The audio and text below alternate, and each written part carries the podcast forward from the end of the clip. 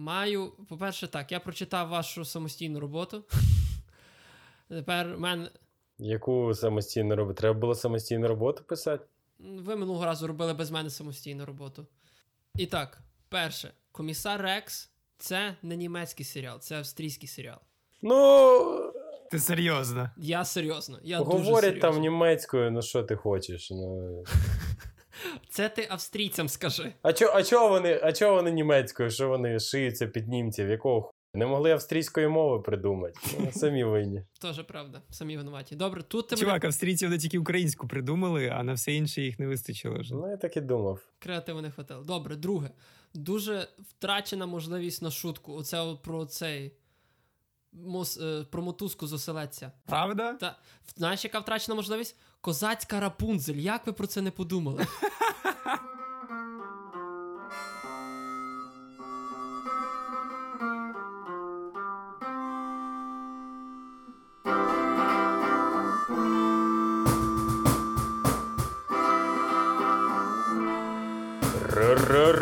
Радіо Патісон. Хвацький подкаст, який розжене хмари у вашому недільному або понеділковому, або будь-якому іншому вікні, підніме настрій і принагідно сипане кубку цікавих новин для українців в Польщі та різних інших країнах, регіонах і селах, який швидко, якісно, весело веде в курс світових подій щиро та без зайвого пафосу. Ми, самопроголошена неофіційна станція рупору міграції, записуємо наш щотижневий подкаст, цього разу з кладовки, тому що цей подкаст якраз розпочинає наш новий сезон, і ми вирішили зазирнути в кладовку, попідкручувати пару штук, якби там поприбивати гвіздочки там, де вони повисипались. Ну і, так би мовити, приготуватися солідно до наступного сезону, який буде ще більш яким там веселим, ще більш якісним та ще більш без зайвого пафосу. І з вами сьогодні, якби в добрій традиції старту кожного сезону, повний склад Радіо Патісон, тобто Гріша, себто я, Міша, себто... Тобто я. Правильно. І Андрюша. Це я. І перед тим, як ми почнемо, значить... Наше рутинне обсирання новин, хотіли би заангажувати вас, любі слухачі, в долю нашого наступного випуску. І будемо це робити, скоріш за все, з певною регулярністю в майбутньому.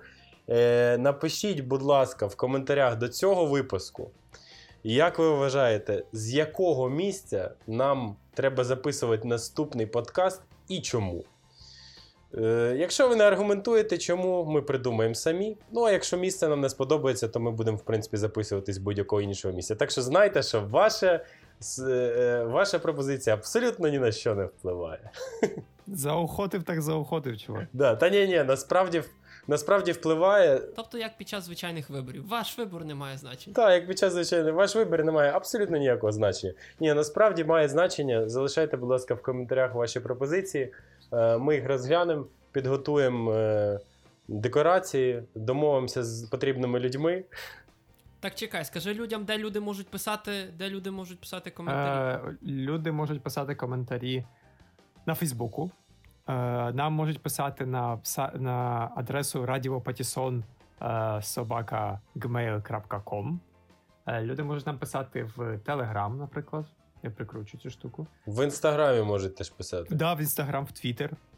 На LinkedIn можете нам написати, якщо ви хочете запропонувати нам роботу. Люди, коротше, писати можете насправді багато де вам зручніше. От, можете написати просто на стіні. На заборі можете написати. Я думаю, що ми помітимо. От, особливо, якщо ви це зробите за кордоном українською мовою. Я думаю, помітимо тоді не тільки ми. Можливо, ще служби охорони порядку, здоров'я і всіх інших людських недугів. І другий сезон ми почали з заохочення, порушення правил дорожнього руху. Коротше кажучи, пишіть, ми зробимо. От. Ну і, в принципі, закінчуючи цю нотку абсурду, можна, я думаю, потихеньку переходити до переходить до ще більшої нотки абсурду на найближчих 50 хвилин. Давайте перейдемо. Загально, може, скажемо наперед, які у нас теми будуть. Ні, ну чекайте, давайте скажемо, що, ну, якби, хлопці, давайте похлоп один одному, що це вже другий сезон. Ми витримали, та, що ми дожили. Що ми дожили, скажемо так, що ми дожили, і це другий сезон. Молодці. О, хай, це будуть такі самотні, сумні аплодисменти, мені подобається. Такі напівживі аплодисменти.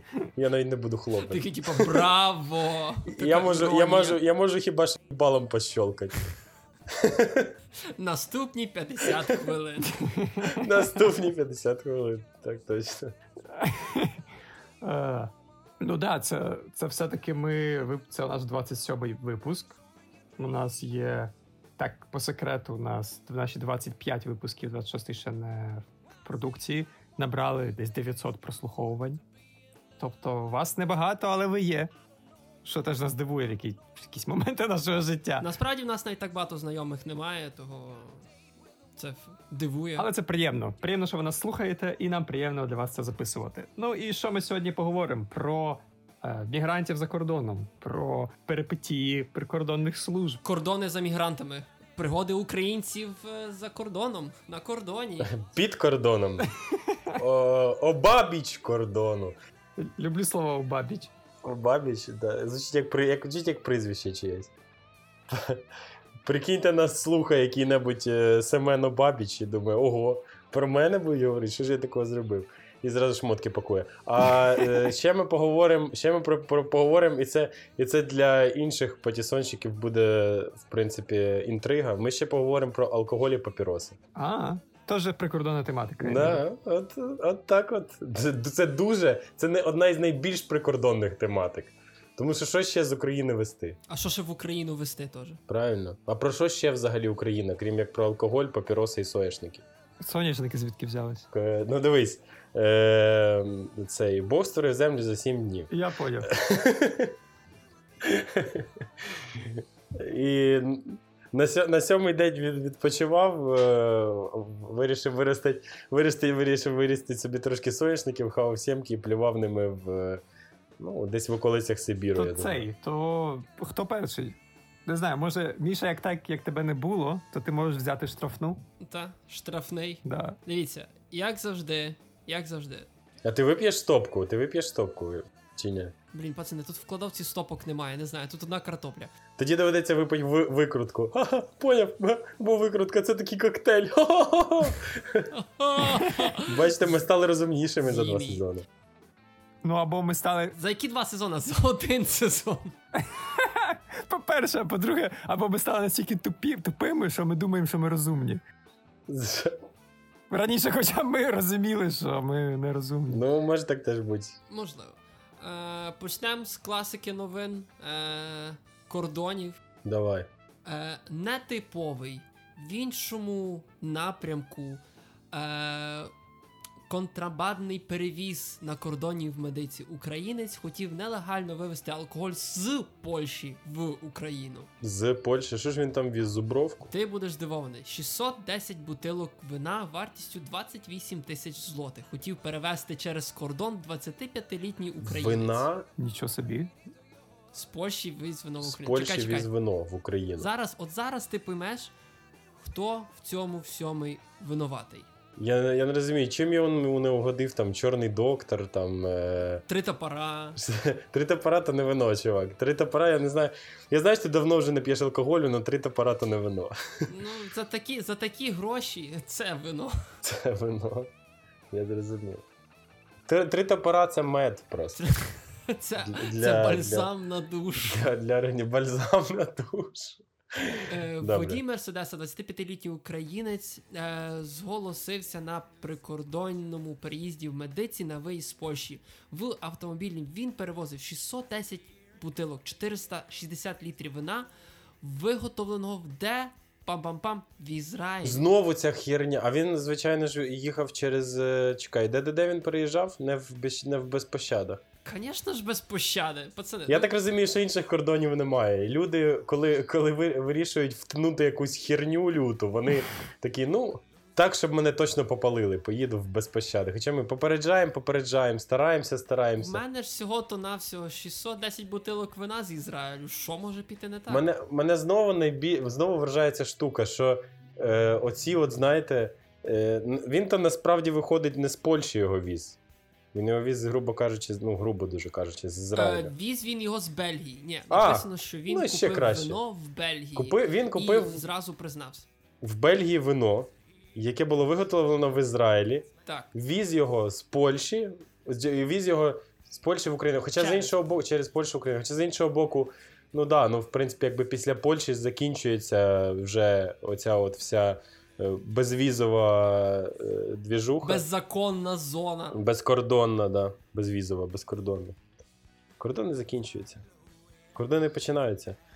Скорочуються, так. Да. Скорочується серце. І що там ще в новині? Та нічого більше. Що, написали, що конфіскували в нього ці 28 тисяч, товар на 28 тисяч злотих. Що він очікував? 610 пляшок, їх же ж, я не знаю. Ви не зрозуміли, це був таким чином магарич прикордонникам безпощадів. Він просто, це така дуже-дуже тонко продуманий хабар. Він знав, що його попалять. І такий, от вам вино, хлопці. Бо я буду вести щось. А вони ж то ізраїльського вина не люблять. Всі знають, що на безпощадах ізраїльського вина не люблять. Всі знають, що на безпощадах не люблять нікого. Просто це безпощадний абсолютно прикордонний пункт. Написано, що товар конфіскували того, що в нього не було акцизів. Всього-навсього. Всього-навсього. Тобто, сам факт перевозу тут не проблема. Проблема то, що там не було акцизів. В мене така штука. Ви чули колись про ізраїльське вино? Взагалі хтось вам казав, так, там, спробуй ізраїльського вина? Ні, дійсно я чув, чувак. А ти не чув? Воно класне? Чувак, в будь-якій країні є нормальне вино.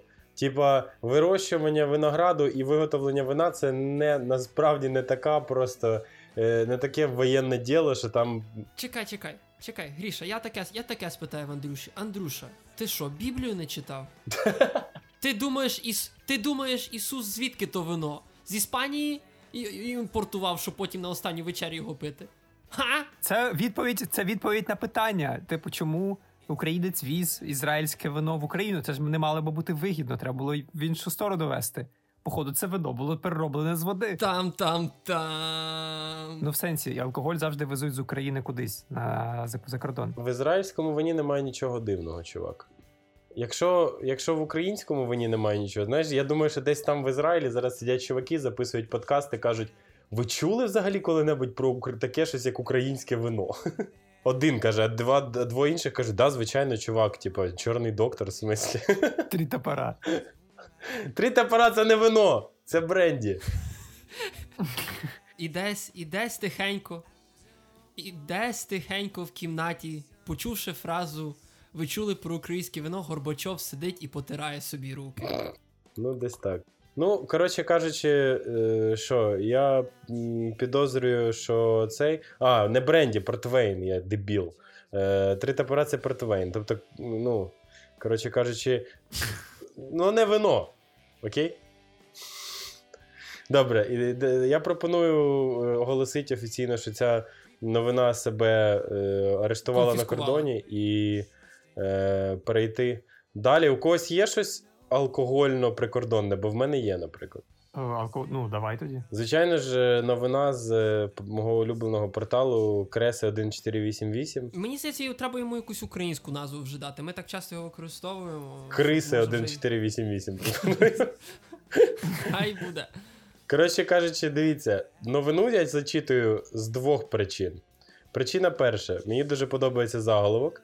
Причина друга, мені дуже подобається в лапках картинка, яку вони дали на цю новину. На картинці дві таких сільських баби величезних габаритів, п'яні в дупіль, сміються, вони в вишиванках, обвішані намистами і тримають в руці 5-літрову баклагу самогону. І на фоні них, значить, ця хата, коротше кажучи, з очеретяним дахом, там якісь натуральні краєвиди природні. Коротше кажучи, така от українське село. Причому таке максимально стереотипне, знаєте, десь так з минулого століття. І новина звучить так. В Україні можуть дуже сильно зрости ціни на алкоголь та тютюн. І це якби, да, і це дуже важливо знати, тому що... Для поляків, да? Звичайно.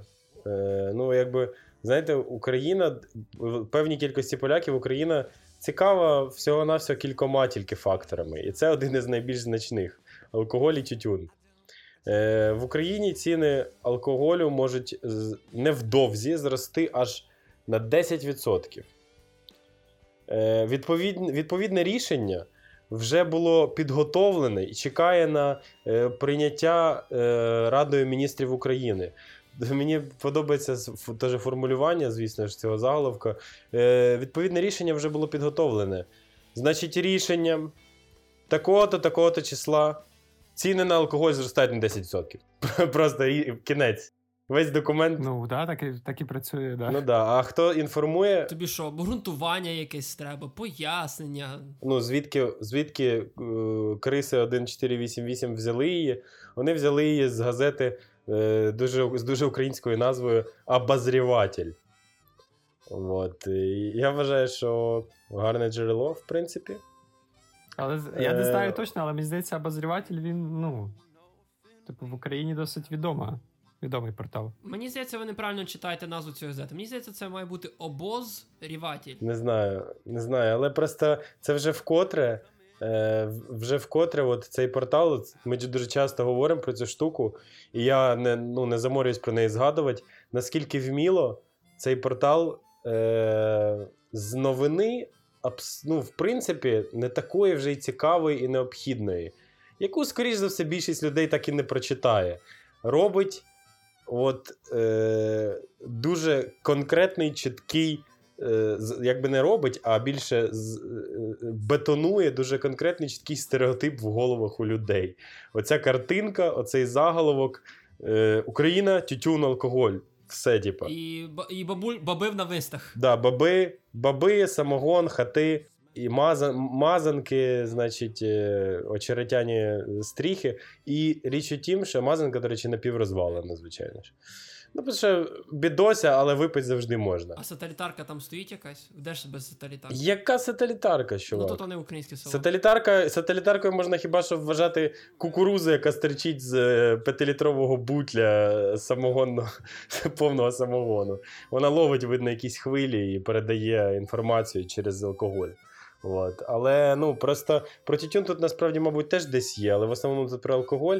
Тобто сама новина, от це найцікавіше, що в самій новині абсолютно нічого неординарного немає. Просто рутинна штука про те, що потрібно підняти ціни на алкоголь, щоб збільшити контроль, щоб щось там. Тобто, отаке. Ну, але це важливо, тому що якщо там піднімуть ціни на алкоголь, то і в Польщі також піднімуться ціни, тому що... Ні, тоді, відповідно, вигідніше завозити алкоголь з Ізраїлю. Ну, чувак уже прошарив все. Він уже, якби, випередив. Тільки неправильну прикордонну, якби, межу він вибрав просто. Ми, звичайно, попереджали, але ж якби він нас слухав. Хто нас слухав? От бачите, ви своїм всім знайомим, особливо нелегалам, передайте. По-перше, передайте, що порушувати закон – це негарно. А по-друге, передайте їм, що от не слухаєш Радіо Патісон, і потім платиш штраф у розмірі 28 000 злотих. А так послухав Радіо Патісон і 28 000 злотих в кишені. Да, десь так, тобто вигідно. Ну що, ця новина себе вибухала і скурила, так що, в принципі, давай, Андрюша, печи. Ти говорив про міжнародні новини, і я, в принципі, думав, що у нас немає дуже сильно міжнародних новин, бо ми концентруємося на українцях, кордоні, Польщі. Але все-таки є. Є одна новина, яка тягне на міжнародний скандал. Скандал навіть? Скандал. Це постить сайт, досить відомий, який я зміню у vostok.da. А він насправді називається запад.не? Чи... Просто хочу, знаєш, ми не повинні, а я хочу весь час розсекретити назви порталів. Щоб люди знали. Близько, молодець, Ріш. Хай люди знають. Ну і так, заголовок. ФСБ Росії спробувала завербувати заробітчанина з Івано-Франківської області. Ну, я так розумію, що на спробі все закінчилось, тому що завербувати заробітчанина не так просто, ще й з Івано-Франківської області. Типу, у них не вистачить бабла, щоб його перекупити. Просто він заробляє забагато. Да, він просто спитав, скільки за годину, і тут вони здулись. Коротше, ФСБ Росії хотіла його залучити до співробітництва в Росії, бо він перебував там на заробітках. І коли він повернувся в Україну, він замість того, щоб виконувати вказівки своїх ФСБшних кураторів, він зразу пішов в СБУ і здався з потрохами. Принаймні так пише в новині. Ну, красава.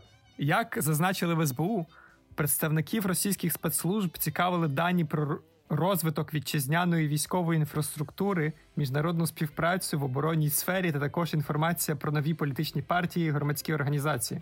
А в кого брати таку інформацію, як не в заробітчанина з Івано-Франківської області? Він же знає все. У нас кожен громадянин України знає, де танки стоять, він знає скільки, чого, куди, які плани. Все знає. Але знаєте, що я думаю? Я думаю просто... Знаєте, чого він в СБУ здався, якщо дійсно він здався? Чого? То тільки він ступив ногою на рідну українську землю. Він зразу зрозумів, він зразу заплакав, впав, почав її їсти зубами просто. І сказав: "Мамо, пробач!" І все, і він не зміг. Тому у нас зрадники або помирають, або просто не народжуються.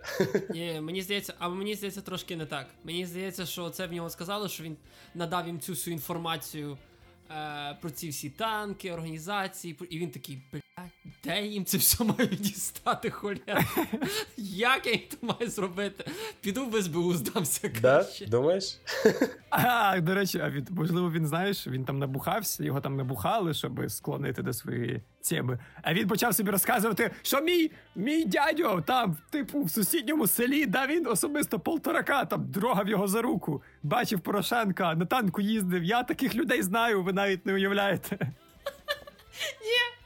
Та я з Порошенком за пані працю. Хто не наплете кучу нісенітниць за гарний задаток від ФСБ, щоб потім приїхати в Україну і отримати ще чуть-чуть грошей від СБУ. Я думаю, ти думаєш, СБУ щось дали? Ну, думаю... можливо, дали пі***лей, наприклад. Так може бути. Ну, тобто, точно він щось отримав. Чи це були гроші? Невідомо. От. Непогано. Так, така новина для людей, які нас слухають і хочуть співпрацювати з Федеральною службою Росії. Слухай, у мене є інша новина для людей, які нас слухають і хочуть співпрацювати з... Можна? З Федеральною службою Росії. Ідіть нахуй! Співпраця з іноземними спецслужбами на шкоду України є державною зрадою і підпадає під кваліфікацію стаття 111 Кримінального кодексу та карається позбавленням волі на термін до 15 років. Типа, як тільки ви звільняєтесь від відповідальності, якщо ви добровільно зголоситесь до СБУ і розказуєте все, як на душі. Це, знаєш, так формально чисто прописано. Всі те знають, як українська земля впливає на людей. Став і той чорнозем тобі просто в п'ятки починає влізати. Да. І ти йдеш, а під ногами земля горить. Просто. От. Ну, або шапка на тобі горить. В принципі, що-небудь його починає горіти, я думаю. Щось явно горить. Да, палає просто. Ця новина, можна сказати, зрадила державу. І тому зрадила себе. Переходити до наступної. Ну що, Міша? Що, толкнути Міша? Щось? Крути барабан, стріляй. Ні, я думав барабан револьвера, чесно кажучи. Ну, хай буде. Раз ми за ФСБ заговорили... Ну чекайте, якщо ми вже так серйозно почали говорити оце от, про такі оборонно-шпигунські речі, я повертаю нас до одної з наших любимих тем минулого сезону. Моторсіч. Знову? Моторсіч. О, я вже забув за це, точно. Що там знову? Чекай, вони знову з кимось співпрацюють і... цей? Далі не можуть купити. Пацани далі хочуть продатися, а їх далі не можуть купити китайці. Так все-таки китайці будуть купляти. Просто раніше ж тому США, натискали, щоб не купляли. Але все-таки хочуть купити. Так. Та. І просто, вертаючись до пункту, що польські новини далі пишуть... А можемо вернутися не до пункту «що», а до пункту «ще». Пункту «ща». Пункт «що», «ще» і «ща». Є ще пункт «щі», але вернемося до нього в самому кінці. Ха! Ще й в рифму. Вщі можна і получити, чувак, я не хочу до пункту «щі». Випишу тобі лящі. Антимонопольний комітет з формальних причин відкинув внесок, котрий дотичив закупу китайським концерном Skyrizon разом з групою DCH контрольного пакету фірми MotorSiege.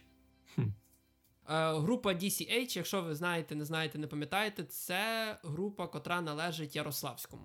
Ярославський, якщо ви знаєте, не знаєте, пам'ятаєте, це такий дядько з Харкова. Такий Ярославському? Так, дядько собі. Знаємо, він разом з китайцями хотів закупити MotorSiege. Якщо ви пам'ятаєте, раніше його не було в цьому всьому взаємодії. І вже от зараз він появився, теж виплив в цьому бажанні разом з китайцями, звичайно ж, бо як ж робити щось без китайців? Купити MotorSiege. Неможливо. Так. Рішення антимонопольного комітету обґрунтовано формальними помилками і невистачанням деяких документів. Да, і те, що все написано китайською. Так. Типа такі, знаєте, значить так, дивіться, ми загалом ніхуя не зрозуміли, але нам здається, що документів не вистачає. Мало бути 8 бумажок, а вас тільки 6. Ми, звичайно, розуміємо, що у вас там один іерогліф за 17 речень, але, пацани, треба було серйозніше віднестись. А чи в новині написано, чому може бути така дія антимонопольного комітету? Звичайно ж. Якби це все вертається до того, що ми читали раніше, що причиною є те, що український цей ось завод MotorSiege адміністрація США дуже яро просить не продавати. І що вона давить різними проводами. Мені тільки ще спала на думку, що вони ж, мабуть, дуже прикольно вимовляють назву. Це ж концерн, да, MotorSiege? Mm-hmm. Я думаю, що просто я спробував уявити собі, як де-небудь в Америці хто-небудь читає ці документи і говорить MotorSiege. Це у них Січ звучить більше як Сич. І там, коротше, сова з моторчиком просто. Да, і на іншому кінці планети так само китайці читають новини і такі MotorSiege! Це більше Японія, звичайно ж. Я думаю, що не так воно звучить. Але, можливо, десь подібно. Да. Якщо ви знаєте, як вимовити MotorSiege з китайським акцентом. Як китайці читають MotorSiege, так? Так, запишіть, будь ласка, і вишліть нам аудіофайл. Або якщо ви знаєте, яких документів не вистачає групі DCH і концерну Skyrizon, чи як він називається? Так, Skyrizon, для того, щоб купити MotorSiege, то підскажіть пацанам, Так стараються вже довго. Вже рік стараються, так. Мені здається, що людям, які продають MotorSiege китайцям, не вистачає совісті, насправді, а не документів. Тому що... Під ними земля не горить, да? Під ними земля не горить, та тому що вони, мабуть, вже, знаєш, манкурти, яка земля? Бо, чувак, MotorSiege, це ж гелікоптери. Вони на гелікоптерах, і тому земля не горить. Там. Тоді б, чувак, горіло б... Цей горіло би громами, блискавкою чисте українське небо. Не розумієш? Безхмарне. Ти знайдеш. Тому що тут не йдеться про... Ти от матеріаліст, розумієш? Ти зразу земля, значить чорнозем, ґрунт. Тут йдеться про більш метафізичні форми існування всього живого. Результат той самий. От небо не горить, земля не палає. А MotorSiege нікому не продають. Поки що. І слава Богу. Добре. Найкраще, що потім можна проскролити трошки вниз на коментарі, де, між іншим, 600 коментарів. Ні, вибачте, 65, помилився. І там, звичайно ж, поляки розписують про те, що вони мають купити MotorSiege. Нічого собі ти помилився. На одну циферку. Буквально. 0 спереді, 0 всередині. Так в 100 разів. Помилочка в 100 разів десь. Взагалі то в 10 разів. Але ладно. Кого цікавить математика? Можна сказати, це помарка більше, ніж помилка. Помарка. Добре, ця новина себе відмовилась продавати. І яка у нас наступна? Гріша, в тебе є щось?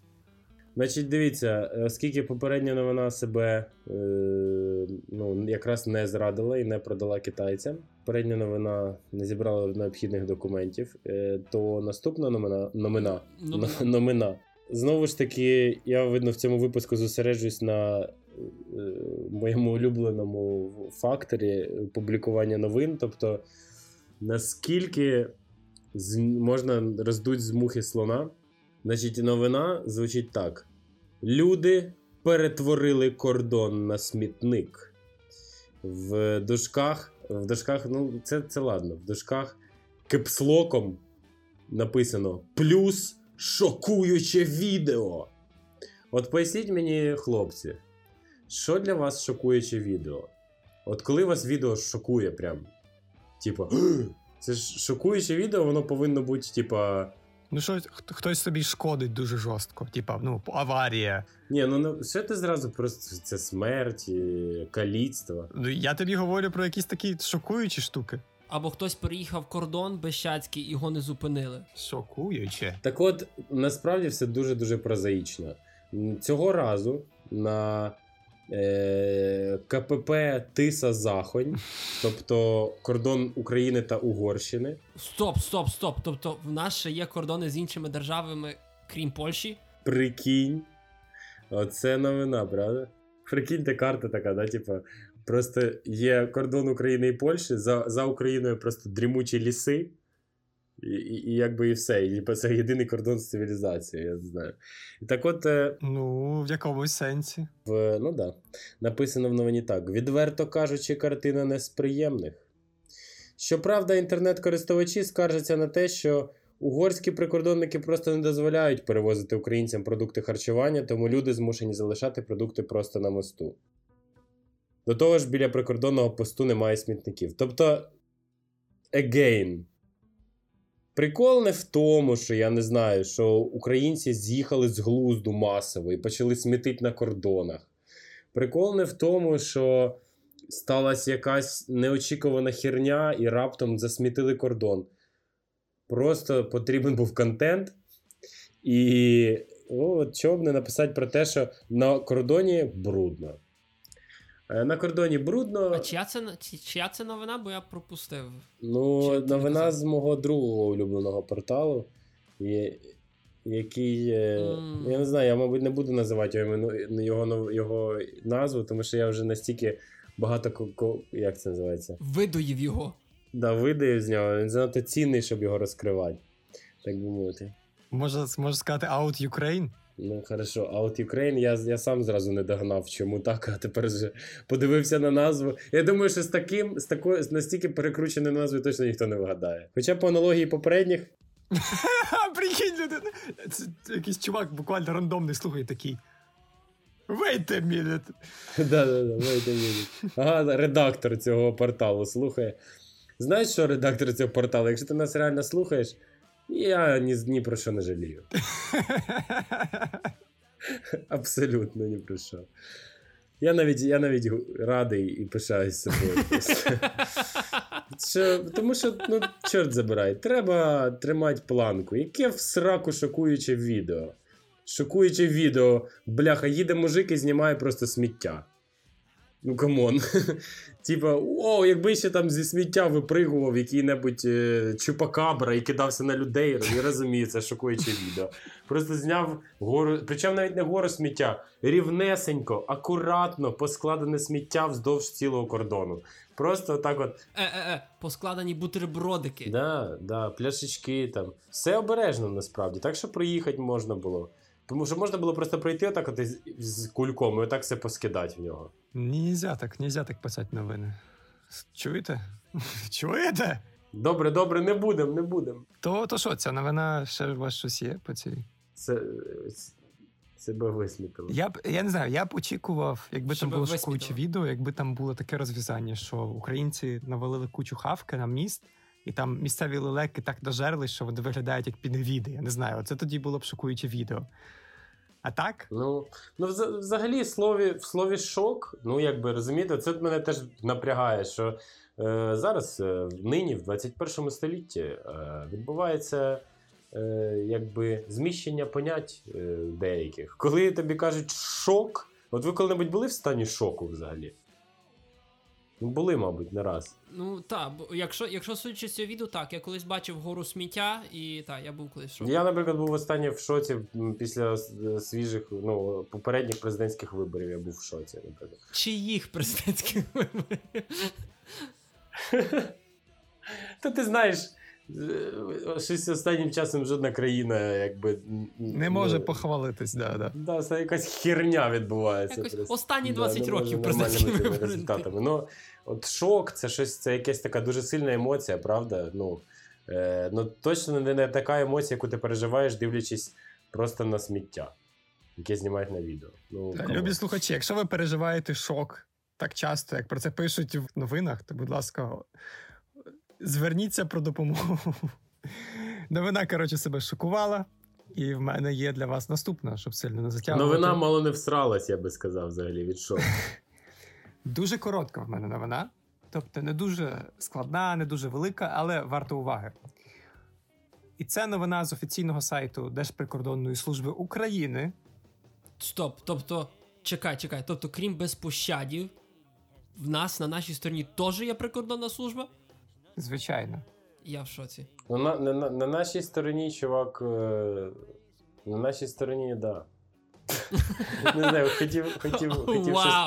хотів щось прожартувати про темну і світлу сторону сили, типу, але не вийшло. Але щось не склалось, не зрослось. Дивлячись на форму, що польських, що українських прикордонників, то можна сказати, що є зелена сторона сили і зелена сторона сили. Ну. Відтінки, 50-50 відтінків зеленого, так би мовити. Коротше, заголовок. Аби потрапити до ЄС, росіянин вдав із себе українця. Досягнення! Шок! Це, знаєш, це не шок, це гордість, чувак. Це, як знаєш, є така штука, що імітація – це найкраща похвала, да? Якось так говориться. Да. Ну, це, звичайно, круто. Це, звичайно... Да, я її швидко пишу, щоб ми це. Громадянин Росії, який намагався потрапити до Угорщини за чужим паспортом, виявили 5 вересня прикордонники Мукачівського загону у пункті пропуску Лужанка. І росіянину було 26 років. Ну, все це було, він живий, я надіюсь. Да, йому було 26 років, але після того, як його виявили на кордоні, він різко постарів іще років на 20.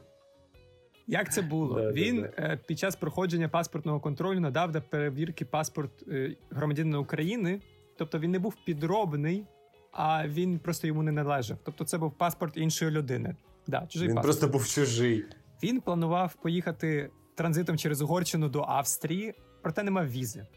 І за це вчинення правопорушення йому світить штраф у розмірі від 3,400 до 8500 гривень, або ж адміністративний арешт на строк до 15 діб. Мені просто здається, він на чому попалився, що коли йому задали питання «га», він сказав «що?» замість «що?» і так він і попався, холєра. Ні, йому сказали скажи «паляниця». І він сказав «паляніця» і все, і спалився так. «Спаляніся». Остаточно. Спалянився він просто. Слухайте, а питання, а сказано, куди дівся істинний власник паспорту? Бо мене дуже хвилює його доля. Ні. Тому що, знаєте, якби, різне буває. Міг як просто буває, вкрасти, а міг і не просто. До речі, там до прикордонників приїжджає чувак, просто, знаєш, з обличчям іншої людини, тупо натягненим. Це собі на голову і такий, типа... О, Боже, посміхається, дає паспорт, і прикордонники такі, що та тут не то? Петро, ти бачиш його обличчя? Страх. Ні, це ж угорський кордон, його мали звати якось Золтан і Габор.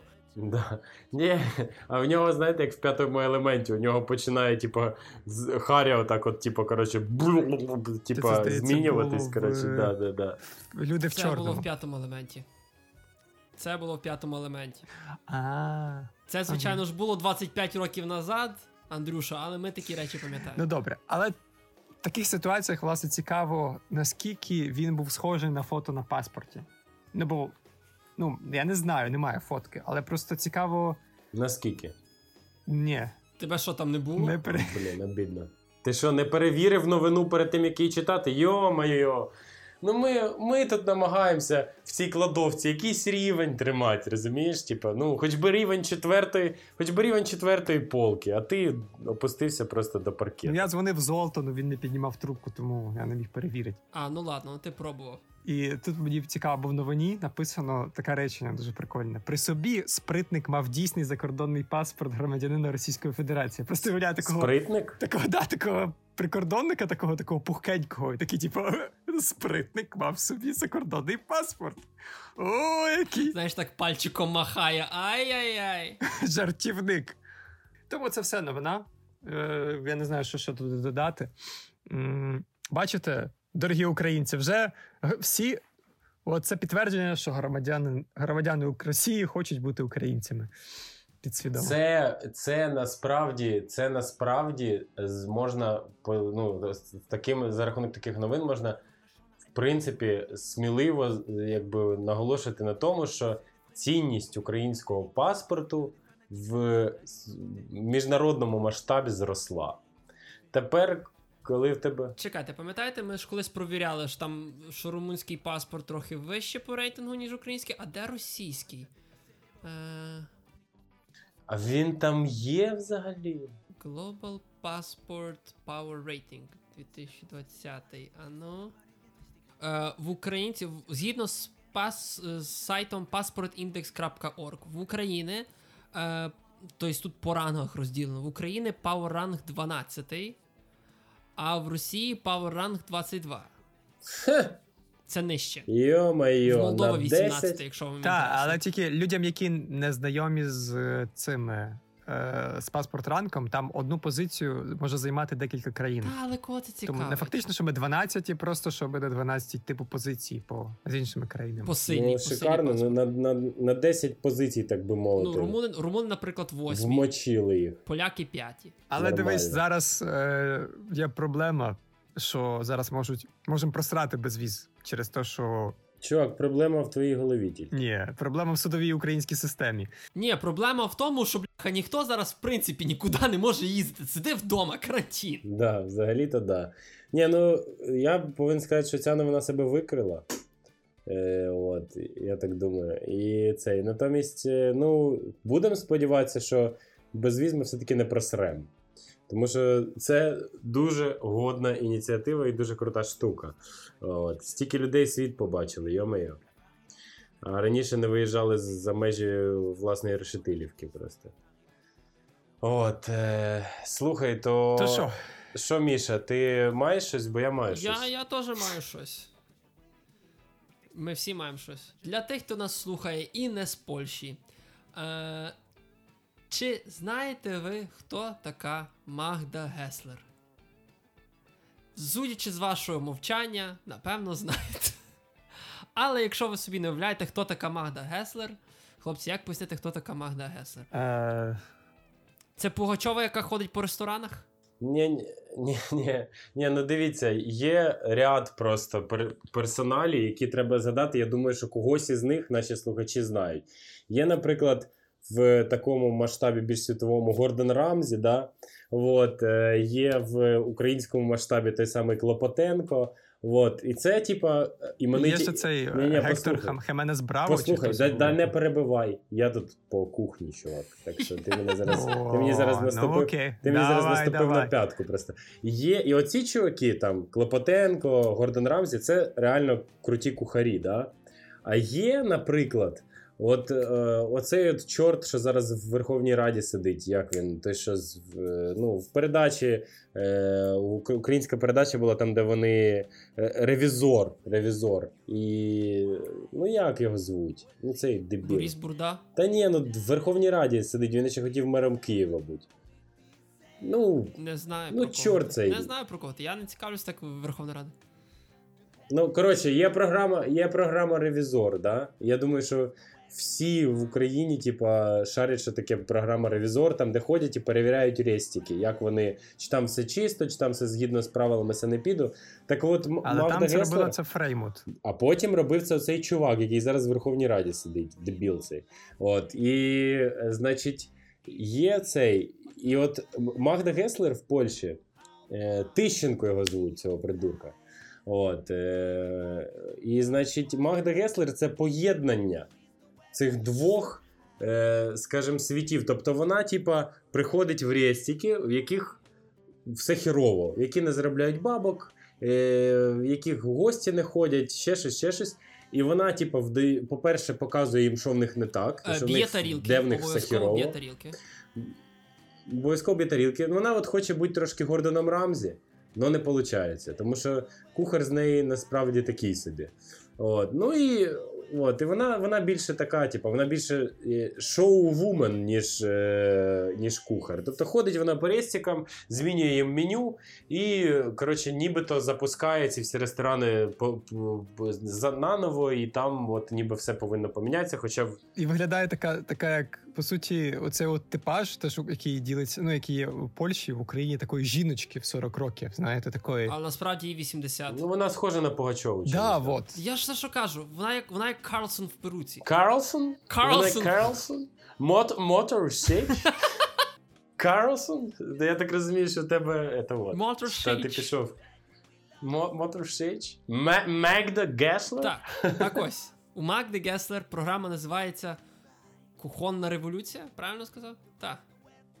Кухонні революції, типа. А, безліч кухонних революцій. Так. І ось кухонна революція завітала в ресторан «Гостинна Українка». О ні. І це дуже важливі новини, які ми маємо прочитати. О боже. Так. Тобто, але чекай, це українські... Це були українці, так? Да? Так. Але після візити Магди Геслер... Ні, це були бляха-муха румуни, чувак. Ти що, не бачив поляки, які роблять в Польщі бізнес закосом під Україну? Типа, просто щоб використати цю всю тему? Чувак, типа, так роблять. Ні, не бачу. Не тільки українці займаються, ну, використовують український бренд. Ні, ну добре. Так, а почекай, а в якому місті це відбулося? Вейхерово, це біля Гданська. Ага, я зрозумів. «Гостинна Українка» називався цей заклад. «Гостинна Українка». А можна мовою оригіналу, будь ласка? «Гощина Українка». Клас. Ну, гарно, так? Отримав трошечки. «Карлсон», «Моторшіч». «Моторшіч». Да. Так ніби ти жвачку жуєш, знаєш, треба постійно уявляти, коли робиш такий акцент, мені здається. Ну, коротше. Я тільки що схавав бургер. Так. Ресторан «Гостинна Українка» з'явився з любові чоловіка до своєї жінки. Правильно, бо справжні ресторани з'являються з любові, а не з грошей. Так. Олег, кваліфікований монтер стал... О, колєра, це якась частина корабля, певно. Приїхав до Польщі 13 років тому, щоб працювати на верфі. Так шточня називається. Угу. І 4 роки тому він одружився і переїхав до Вейхерова. І завжди вважав, що його жінка Тетяна – це хороший кухар.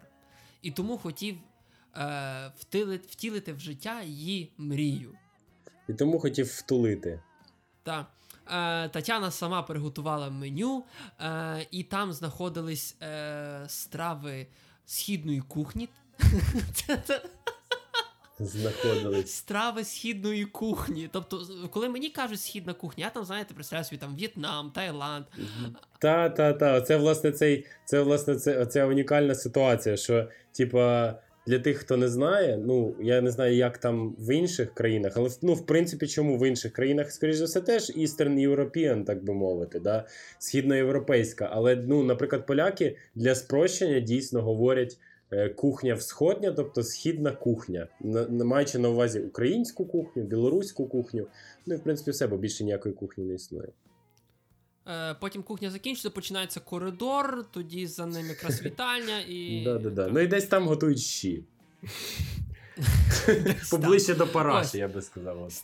Стандартні блюда східної кухні, такі як борщ український, чебуреки, звичайно ж. І чебуреки, то українська. Чебуреки. Чекай, і третє. І навіть салат з крабом. Що? Салат з крабом? Ви чуєте це? Борщ український, чебураки і салат з крабом. Тобто, мені вже тут подобається, що вони, напевно, мали на увазі салат з крабових паличок.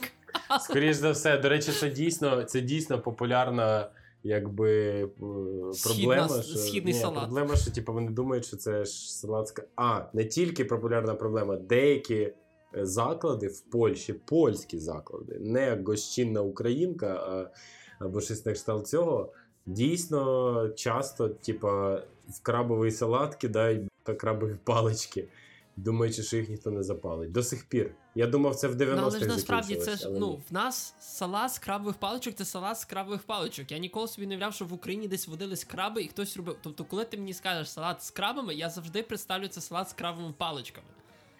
Ні, коли ти просто говориш салат з крабами, то ти вже уявляєш якийсь там дуже кльовий салат. Прямо реально з крабами. Можливо, то саме собі уявляла Магда Геслер, коли вона подивилась в меню. І вся вина в Тетяни, яка неправильно перевела салат. Вона просто, якби, виросла не там, щоб знати, що таке салат з крабами. Знову ж таки, тут далі йде, що всі рецепти жінка отримала у своєї бабці. Звичайно, звісно. А від кого ще, як не від бабці? Котра готувала в столовці в українській фабриці. Ага. Я таких історій вже чув. Це про рецепт від бабці, від прабабці, від ще якої-небудь тітки. Мільйон просто. Мені здається, що тільки так. Інакше ніяк. Тільки від бабці. Рецепт від тітки з салату з крабів. Але потім треба було трошки адаптувати під сучасні реалії, і був салат з крабових паличок. Моя бабця готувала для англійської королеви, і пам'ятаю, у нас на столі постійно салат з крабами. Ось. І як ви розумієте, чого ми про це читаємо Магди Геслер? Та. Ремарочка невеличка, позабуду потім. Любі слухачі, раджу дуже, про на рахунок моя бабця обслуговувала англійську королеву, є офігенна книжка чеського письменника, забув, як його звуть, здається, Богоміль Грабаль, називається «Я обслуговував англійського короля». Почитайте, це просто шикарно. І фільм навіть є. Ще є комікс і адаптація. От не знаю, чи про комікс і адаптація, але почитайте, годна книжка, бо чеських авторів, насправді, не так часто про них згадують. Так, а їх тут всього 3. І все 3. І так в чому прикол? От ти все-таки підходиш до цієї теми вже довгий час. Прикол в тому всьому, що якби бізнес не вдався, і відповідно того до них мала приїхати Магда Геслер, щоб поправити їм ситуацію. Угу. І вона приїхала? Так, вона приїхала, і зразу написано, коли вона зайшла до закладу, то місце було бридким і відштовхуючим. Це через те, що вона туди зайшла? Так, через те, що вона змогла туди зайти, і, знаєш, гравітація цього місця просто випихала. І що, місце спалили, українців депортували, чи як? Ні, їм ще дали шанс. Магда Геслер спробувала шубу, тобто салат з овочей і сільодки, але їй не сподобалось. Салат з крабами вона не попробувала, тому що... І буквально перекладаю, пальчики з краба були штучні. Боже, вони ще й штучні були. Пластикові чи що? Вони ще й штучні були. Непонятно. Що вона собі думала, там мало бути? Реально, напевно, чекала краба, тому що ж Україна знаменита своїми крабами. Солянка була на смак як суп з огірків, і Геслер її не з'їла. А вилила на голову Олегові, да? Напевно, традиційно. Борщ український був не до... з'їдання. Неїстівний. Неїстівний. Не до з'їдання. Близько. Буряка було не чути. Страшне. Та його не треба слухати, його треба їсти. А, бляха, як ти знав? Тут далі написано, цитата Магди Геслер. Я хотіла вам вилити це в лице, так що будьте уважні. Жах. Вона, я так розумію, уже усвідомлює, що, пік її слави пройшов, і потрібно ставати більше скандальною, ніж вправною, в кухні, тому що вона поняла, що ні. що якби не альо, і тому вона більше схиляється в сторону скандалу. Ну, не знаю. Сумно, звісно. Але сумно, що... Ну, і що далі вона ще сказала про одне. Цитую новинний ресурс. Потім Тетяна хотіла врятувати ситуацію традиційною українською стравою і принесла пельмені. О боже. Але вони були дуже сухими. Олег не вірив Магді Геслер. Спробував сам і сказав їй, що пельмені смачні. Поняти таких людей, блядь, на землі взагалі. І в кінці Тетяна принесла чебурек. Якими Магда Геслер кинула в стіну. Вони ні до... Боже, вона вже хотіла, типу, знаєш. Вже давно хотіла щось кинути в когось. Цитата Магди Геслер. Це ні до чого не надається.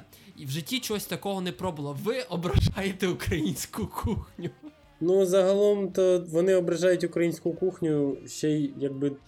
Тим, яке меню вони склали, називаючи це українською кухнею.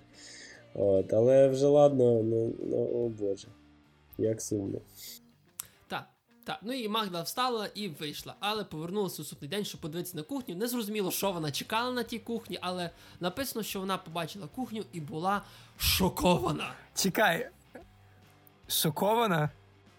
Тобто вона зайшла, там було типу сміття складене на мості. З угорського кордону, так. Вона заходить на кухню, а там сміття з угорського кордону і 50 циган. Готують борщ. Просто. В огромному казані. З чебуреками дали. Кидають туди просто кусками. Жах. Так що вона якби показала, як виглядає справжня українська кухня. Магда Геслер змогла їх потім навчити, як має насправді... Вона, по-перше, вона переназвала їх бар, ну, точніше, ресторан. Вона назвала його бар-борщ. Або по-польськи бар-барщ. От як треба було називатися. Бар-борщ. ББ. Типа як БГ, тільки ББ. Може, просто вона зрозуміла, що люди не ходять того, що там є українка в назві. Можливо. Я би, мабуть, знаєте, назвав такий заклад. От я дуже люблю цей тип закладів в Україні. Їх два всього. Бар-ресторан або кафе-бар. Кафе-бар взагалі шикарно. Кафе-бар-борщ. І хуй його знає, що там. Кафе, бар чи борщ. Мені пригадується стара комедія, де був мотель-цвинтар. У вас мотель, що називається цвинтар? Ні, у нас цвинтар, що називається мотель. Класика. А що за фільм? Класика. Де я зараз тобі згадаю? Ну, якщо ти зараз напишеш мотель, кладовище... Почекай. Слухачі, ті, хто дослухав до цього моменту, якщо ви вгадаєте, що це був за фільм, ми обов'язково згадаємо вас в наступному випуску Радіо Патісон. Напишіть, будь ласка, в коментарях. І ми обов'язково про вас згадаємо. І розкажемо, буквально витратимо, не знаю, 3-5 хвилин часу, щоб розказати пару слів про цей фільм. От і все. Така от у мене пропозиція. Непогано. Непогано. І що вона зробила? Да. Так що... І вона навчила готувати борщ. Що вона зробила? Сказала, що вона зробила в них революцію. Що ви чекали, що ще буде? Сказала, що вона не хоче відходити від традиції, сказала, що кухня має бути дуже проста. Що ж буде на меню? До чого дожились, хлопці, до чого ми дожились? Поляки вчать українців, як робити революцію. Я не можу просто. І кухню, українську кухню. Як готувати борщ просто, що? Страх, сором. Так. І, звичайно ж, в меню був оселедець, борщ, багато овочів і справжні пельмені. Тож, на чому ж базується українська кухня. І там ж завжди має бути момент, коли власник ресторану має ходити по вулиці і кормити людей, запрошувати їх в ресторан, то, звичайно ж, Олег ходив по вулиці і кормив людей пельменями з цибулею і з маслом. Клас. Ну, взагалі, от ці моменти, навіть те, що ти задав, що ходять і кормлять людей, да, то це от класичний, до речі, формат шоу, одного з шоу Гордона Рамзі, яке називається Kitchen Nightmares. Ну не Nightmares, а Nightmares, точніше, з правильним наголосом. Kitchen Nightmares. Це так, ніби я по-німецьки прочитав. Kitchen Nightmares. І, коротше кажучи, там тупо, до речі, дуже схоже. Ну, формат, по суті, той самий, тільки в Польщі це, власне, Магда Геслер. Ну, ясно, що Гордон Рамзі списав з Магди Геслер. Тут... Ну, звісно, так. Да. А от в кого списав ревізор, я дупля не ріжу. Бо ревізор просто приходить і обсирає всіх, по-моєму, і все. Його задача. У вас херово! Та, і не приносить ніякого вирішення. А реально, чекай, ревізор полягає на тому, що вони просто обсирають і все? До побачення! Ну, я не впевнений, що вони щось змінюють. Ні, мені здається, вони просто... Або вони не завжди обсирають, іноді їм подобається, і вони ставлять, типа, клас. Або просто в ревізорі потім запрошують Магду Геслер, вона приїжджає в Україну і вчить їх, як правильно готувати українську кухню. Український борщ, так. Да. Добре, я думаю, що ця... Чи ще там є якісь пікантні подробиці? Є пікантні подробиці, звичайно ж, потім мала бути фінальна вечеря, зробили фінальну вечерю, все сподобалось, потім Магда вернулась через 4 тижні, щоб провірити. Сказала, що борщ є трошки водянистий, але... Дала їм кредит довіри, сказала, що все рівно рекомендують їхній захід. Але піде. І що ж сталося потім з баром борщ? Неочікувано бар через рік закрився. О, ні. Після революції, так. Тобто мало того, що позорились, то ще й то все було даремно. Та, ще й поніс було. Магда, ти лице кризису. Страх. Просто жах і страх. Страхів. Добре, ну що я можу сказати? Ну, ця новина себе осоромила. Опозорилась. Опозорилась. Так, ну ця новина настільки... Я там хотів щось згадати, але ця новина настільки... Настільки така якась, що ж не хочеться ні про що інше говорити. Так, хочеться просто піти і показати собі, як правильно варить борщ. Показати собі? Так. Да. Показати собі. Позвони до Магди Геслер, сказати, слышиш ти, а ну їдь сюди до мене бігом, я ти щось нагодую справжнім українським борщем. Ща я тобі дам салат з крабами. Ща я тобі, да. Нагодую, думаю, борщем. Ну, коротше, да, так що така от історія вийшла у нас сьогодні. Ну, і як ми підзв'яжемо всі новини докупи? Оце, до речі, нова фіча нашого нового сезону. Те, що ти сказав, Гріша, в попередньому. По-моєму, це стара фіча, просто ми тепер більше її будемо впроваджувати. Бо все нове – це гарно забути старе. Як ти назвав в минулому випуску, чи в позаминулому випуску, петля новин. І там треба зараз зв'язати петлю новин з того, що у нас було. Петля новин, я думаю, якби почалось все з того, що значить, хто там, українець намагався ізраїльське вино ввести, да? Да. Це тому, що в Україні піднімаються ціни на... Ціни піднімаються на алкоголь. Да. А ціни в Україні піднімаються на алкоголь тому... Що не можуть продати Моторсіч. Бо не можуть продати Моторсіч. Продали б Моторсіч, були б бабки, щоб алкоголь не був такий дорогий. Моторсіч, з свого боку, не можуть продати тому, що...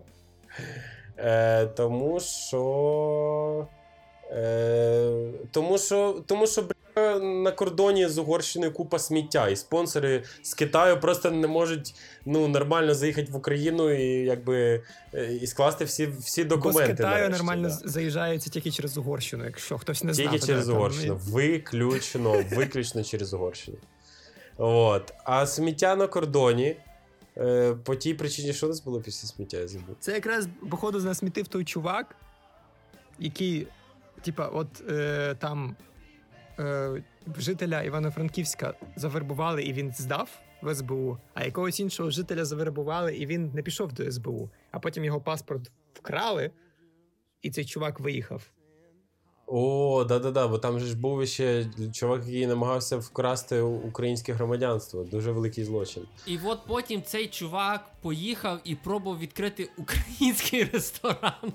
Да, він треба думає... було поляків, щоб вони пояснили росіянам, як бути українцем. Слухай, може ФСБ вони так планували дискредитувати Україну? Типу, вони заходили людей, дуже хитрий план, які робили дуже жахливі заклади, там, де кормили просто якимось сміттям, знову ж таки, угорським. Пельменями і чебуреками. Да.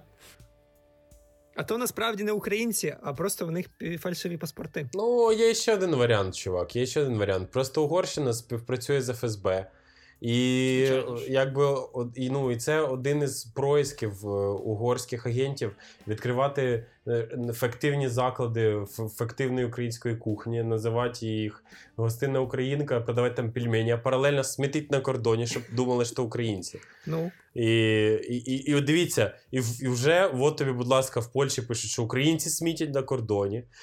Через сміття на кордоні китайці не куплюють Моторсіч і алкоголь подорожчав. І про це теж пишуть в Польщі, що в Україні ще й алкоголь дорогий. Тепер мало того, що вони смітять. А і ще після цього, крім, щоб якби було мало, то Магда Геслер ще каже, що вони ще й, блядь, борщ готувати не вміють. Коротше кажучи, це все в усьому це... винно ФСБ. В принципі, нічого дивного. Нічого дивного. ФСБ в співпраці з Угорщиною просто нам насрало в кишені. Ну, достатньо, мені здається. В кишені української репутації. Хотіли би ще раз подякувати нашому спонсору СБУ. СБУ I care about you. СБУ One Love. Да, от Боже, так що це... Мені вже трохи важко від цієї такої кількості концентрованої дезінформації просто. О. Ну то треба, значить, відпочити трошки. Ну то що, то можемо сьогоднішній випуск, так, початок нового сезону вважати успішним. Да, ну. Можемо почати вважати успішним і вважати, в принципі, завершеним успішно теж цей випуск. Не сезон. Не сезон, тільки цей випуск. Да. Так що тримайтесь купи, не їсть, уникайте, знову ж таки, вже вкотре, безпощадної прикордонної служби. Краще через Венгрію, там де мусор. Да. Не смітіть на кордоні, їжте смачний український борщ, не називайте пельмені українською стравою. І продайте на кінець Моторсіч. Ну і взагалі, хай вам щастить. І будьте здорові. І не забувайте головне, залишати коментарі на всюди, де ми тільки є. Інстаграм, Телеграм, Ютуб, я не знаю, будь-яка. От тільки вам стукне в голову якась платформа. LinkedIn, Twitter. Порнхаб. Да, заходите на Порнхаб, вписуйте радіо Пасісезон, а ми і там є. Ну добре, то цей, ну все тоді. Радіо Патіссон.